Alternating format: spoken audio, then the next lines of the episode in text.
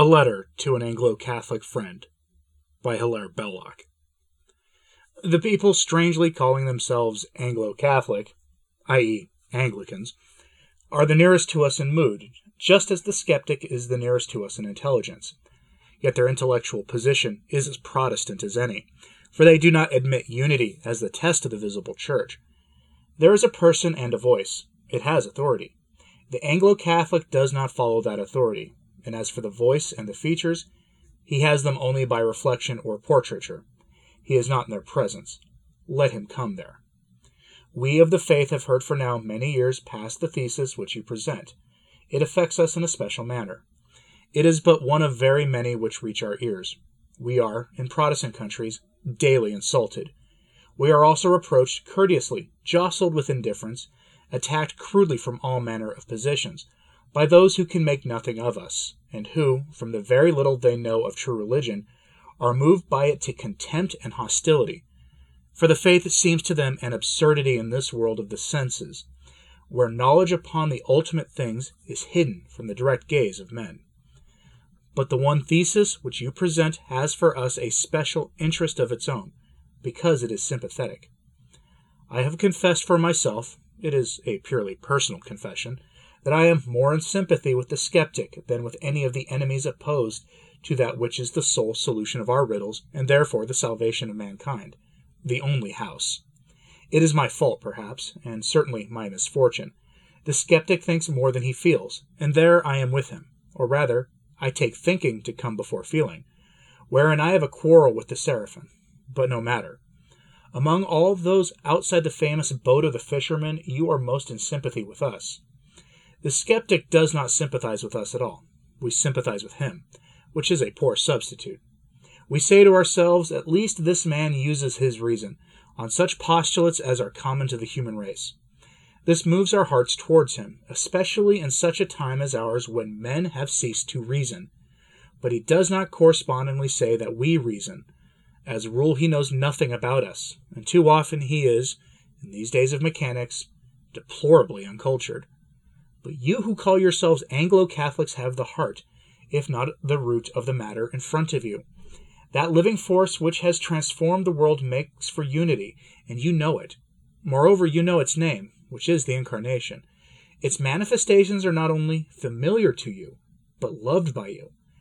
You would accept, in a fashion you have accepted. You desire to undo, only in your own province, oddly enough, and not, as reason should demand, throughout the world the almost murder of Christendom in the 16th and 17th centuries. You desire unity, not mechanically, but organically. You are athirst for the living truth. You proclaim it, and in a fashion, you follow it. Now, to thus situated, we appear wrongly. You misunderstand the church. You take our outline for our substance, our manifestations for our essentials, and our manner for our being. I will attempt in this very short space to put before you the problem as it appears to us. The essential in our judgment, we of the faith, is that there stands on earth an individual to be recognized as we recognize human individuals by the voice, the gesture, the expression. The chain of reason is complete. Is there a God? Yes. Is he personal? Yes. Has he revealed himself to men? Yes. Has he done so through a corporation, a thing not a theory? Has he created an organism by which he may continue to be known to mankind for the fulfillment of the great drama of the Incarnation? Yes. Where shall that organism be found?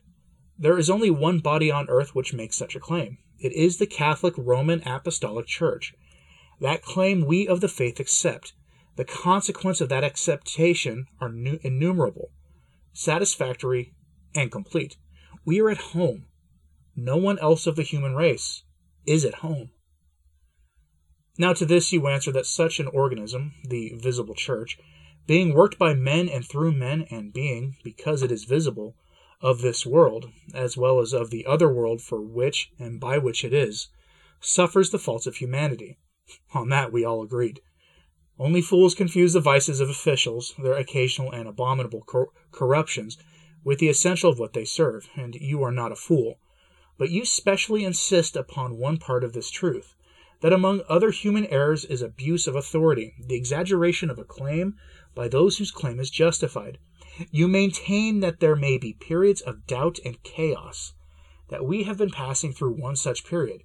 It has not lasted a long time, and that during the misunderstanding, the visible church, though it still exists, is in suspension, and that meanwhile you are part of it. Why then, let me invite you to definition. It is not an idle nor mechanical invitation. It is not a matter of logomachy. Can we not recognize this, invi- this visible church? Can we not know it for what it is? Does not personality involve recognition? Can any person be himself if none can recognize him, if he do not bear marks of his individual character by which he may be known? The visible church cannot have nationality for its mark. Nationality is a different category. It is wholly human. It is mortal, however deeply loved. How can the universal authority be national? How can it continue indefinitely without a form? Ubi est Christus? Where is Christ? If you answer as I would, and as would any man of our sort, he is in those who follow him in the spirit and in truth, I agree, though I am not much given to words of that kind. Holiness is everywhere. You may find it in pagans at one end of the scales and foolish emotionalists at the other, though I confess I find it with increasing frequency in those who are of the faith and fully in communion. But where is the holy institution? You are debarred both by your intelligence and by your particular profession of belief from defining the church as the collection of all those who show some virtue, or as the vague cohort of those who more or less follow a divine model. You will not advance the plea that individual holiness is enough and a church unessential. You are not to use the tiresome of the tiresome modern term subjectivist. You know well enough, if others do not, that a church is necessary, that there is somewhere a church, and this church is not a theory, but a thing. You know that a thing is or is not, and that reality is apprehended by the human mind, not created by it. Further, you know that a thing only is because it is one. Now, what you say on the mark of unity? You know very well indeed that it is the very core of your character and teaching that the church is the lighthouse of mankind across the night sea journey of this world. Well, then, in the place of ubi est Christus, put this plain question Ubi est Ecclesia? Where is the church? Have you seen the majestic face? Have you heard the authoritative voice? The face may be warped through media of perception. The vo- voice may be confused by instruments of transmission. But have you so much as seen that face unmistakable? Or heard that voice in its indubitable tone? Can you affirm personality of that ill defined abstraction which you propose as an authority? Can you speak of divided Christendom in the tone of one who meets a lost friend at last and cries, I know you. These are the features. This is the voice. If you cannot, then you have not found the church. Love of nation will not find the church, nor will habit, still less the following of ease.